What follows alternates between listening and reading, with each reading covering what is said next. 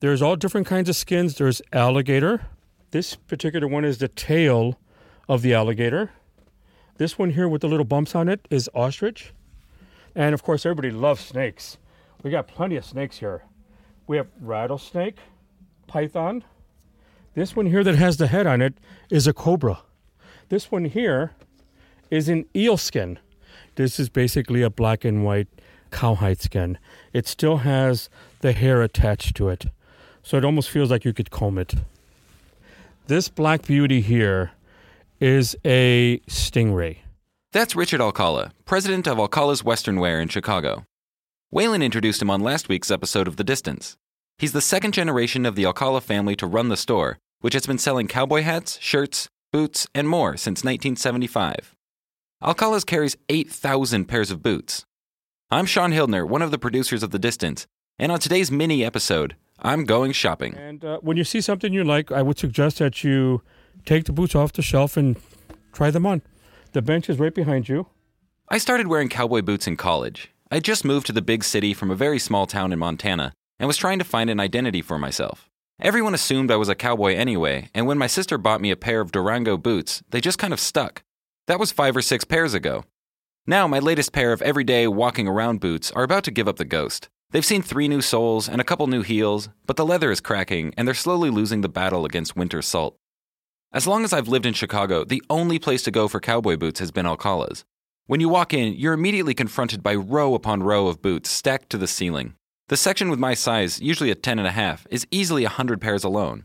I'm looking for a similar style to the ones I'm wearing brown, snip toe, not too much embellishment. So I grab some and start trying them on. The boots should not be uncomfortable.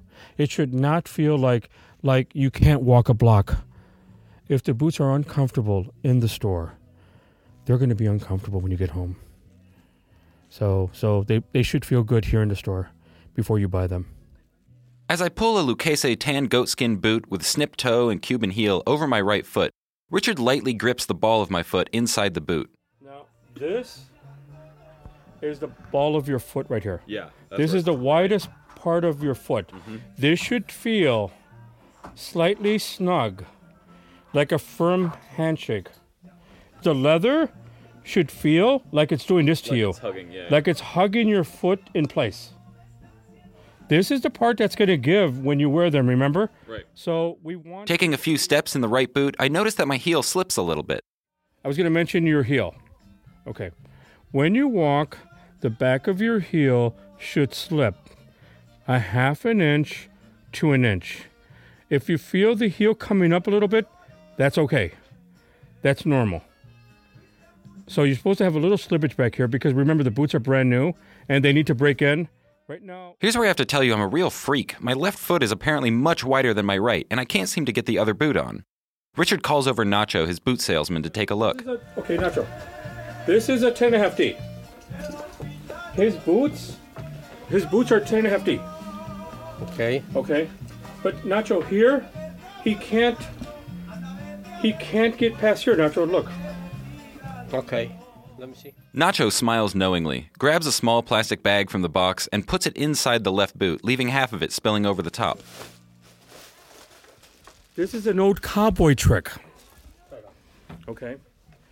The plastic bag makes his foot slide in, so his foot's not getting caught with the leather on the on the inside of the boot. I love this trick. This is this has changed my life. Seriously, I'd never seen that done before, and it was like magic. My foot slid right in, and when I pulled the bag out, the boot fit beautifully, like a redneck Cinderella. Looks like I found my next pair of boots. Thanks for listening to The Distance. Wailin will be back next week with a regular episode about another long running business. As always, The Distance is a production of Basecamp, the leading project management tool for keeping everyone on the same page. Sign up at basecamp.com slash the distance.